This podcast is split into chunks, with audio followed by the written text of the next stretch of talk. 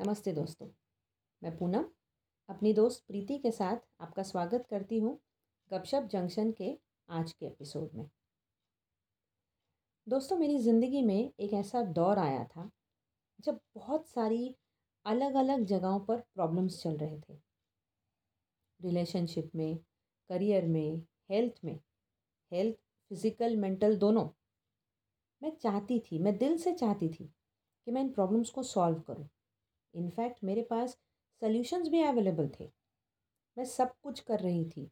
मेरा support system भी अच्छा था। But nothing seem to work गलती क्या हो रही है, यही समझ नहीं आ रहा था। खैर, वो दौर गुज़र गया। बहुत कोशिशें करने के बावजूद, या तो कुछ प्रॉब्लम्स जैसे थे वैसे ही रह गए, या तो बस थोड़े बहुत सॉर्ट आउट हुए।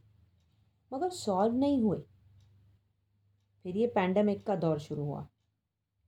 बाहर आना जाना बंद हो गया। बहुत सारी एनर्जी कंजर्व होने लगी। इस पैंडमिक के दौरान मैंने अपने कलिनरी स्किल्स अपने कुकिंग स्किल्स को डेवलप करने के लिए एक स्टेप आगे ली।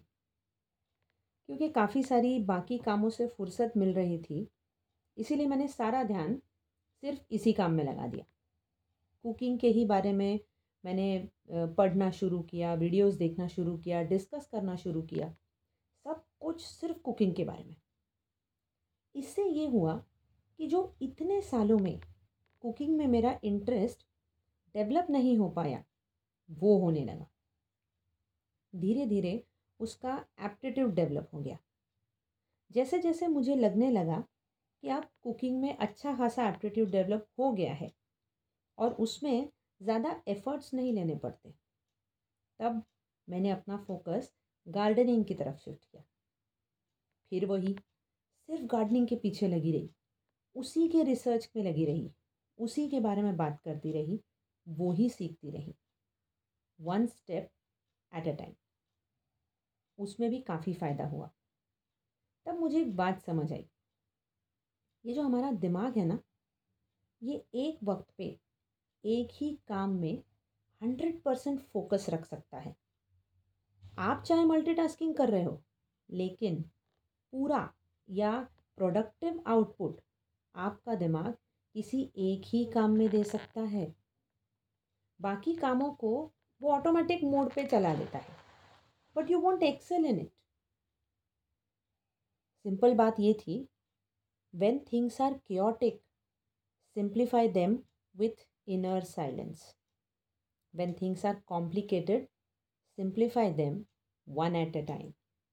बस मैंने ये वन एट अ टाइम का मंत्र पकड़ के रख लिया जैसे जैसे जैसे मैं ये कॉन्सेप्ट सीखती गई अप्लाई करती गई मैंने वो जो एक पुराना फ़ेज़ पार किया था ना जिसमें मैं सब कोशिशें करके भी कुछ सही नहीं कर रही थी उसमें भी मैंने यही कॉन्सेप्ट लगाना शुरू किया।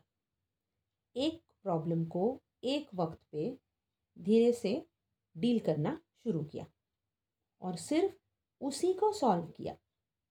बाकी जगहों पे प्रॉब्लम्स थी और अगर है भी तो फ़िलहाल उनको इग्नोर किया। बस ये देखती रही कि उन, वो बढ़ नहीं रही है। ट्रस्ट में उस वक्त विलिंगनेस होकर सपोर्ट सिस्टम होकर सल्यूशंस होकर भी जो प्रॉब्लम सॉल्व नहीं हुए, वो अब उतने ही वक्त में सॉल्व हुए। जबकि मैंने हर प्रॉब्लम को इंडिविजुअली थोड़ा कम ही वक्त दिया था। और जब आप एक प्रॉब्लम आइडेंटिफाई कर लेते हो, उस प्रॉब्लम को भी आपको परत की तरह खोलते जाना है। जैसे सबसे आसान परत जो हो सकती है, उसको पहले छाँट लीजिए। और डीपर इश्यूज़ का कोई है तो उसमें धीरे धीरे बाद में पहुँचिए। इट डिड हेल्प इसीलिए दोस्तों, ये वन एट ए टाइम का जो कंसेप्ट है, वो हमेशा अपनी लाइफ में अप्लाई करें। जब भी आप किसी भी तरह के फाइनेंशियल इमोशन या फ़िज़िकल किसी भी प्रॉब्लम से गुजरे तो अपना पूरा ध्यान, अपना पूरा फोकस सिर्फ़ एक ही प्रॉब्लम को लेकर उससे अलाइन करें। बाकी सारे काम ऑटोमेटिकली होते रहेंगे। उसके लिए आपको ज़्यादा कुछ एफ़र्ट करने की ज़रूरत नहीं पड़ेगी। लेकिन इससे होगा ये कि जब आपका फोकस किसी एक प्रॉब्लम को सॉल्व करने में रहेगा ना तो आपकी पूरी एनर्जी उसी तरफ़ रहेगी और वो प्रॉब्लम जल्दी से सॉल्व होगी। और उससे आपके जो बाकी काम हैं, वो भी अफेक्ट होना बंद हो जाएँगे।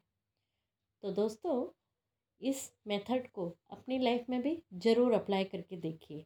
आपको ज़रूर अच्छे रिज़ल्ट मिलेंगे। तो फिर मिलते हैं अगले एपिसोड में। आपको हमारा ये आज का एपिसोड कैसा लगा, हमें ज़रूर बताइए। हमारा इंस्टा हैंडल है गपशप जंक्शन इसके अलावा हम दूसरे प्लेटफॉर्म्स पर भी अवेलेबल हैं।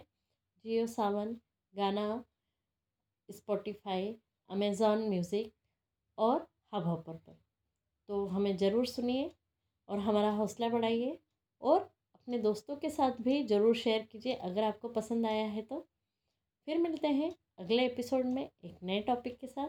तब तक के लिए अलविदा।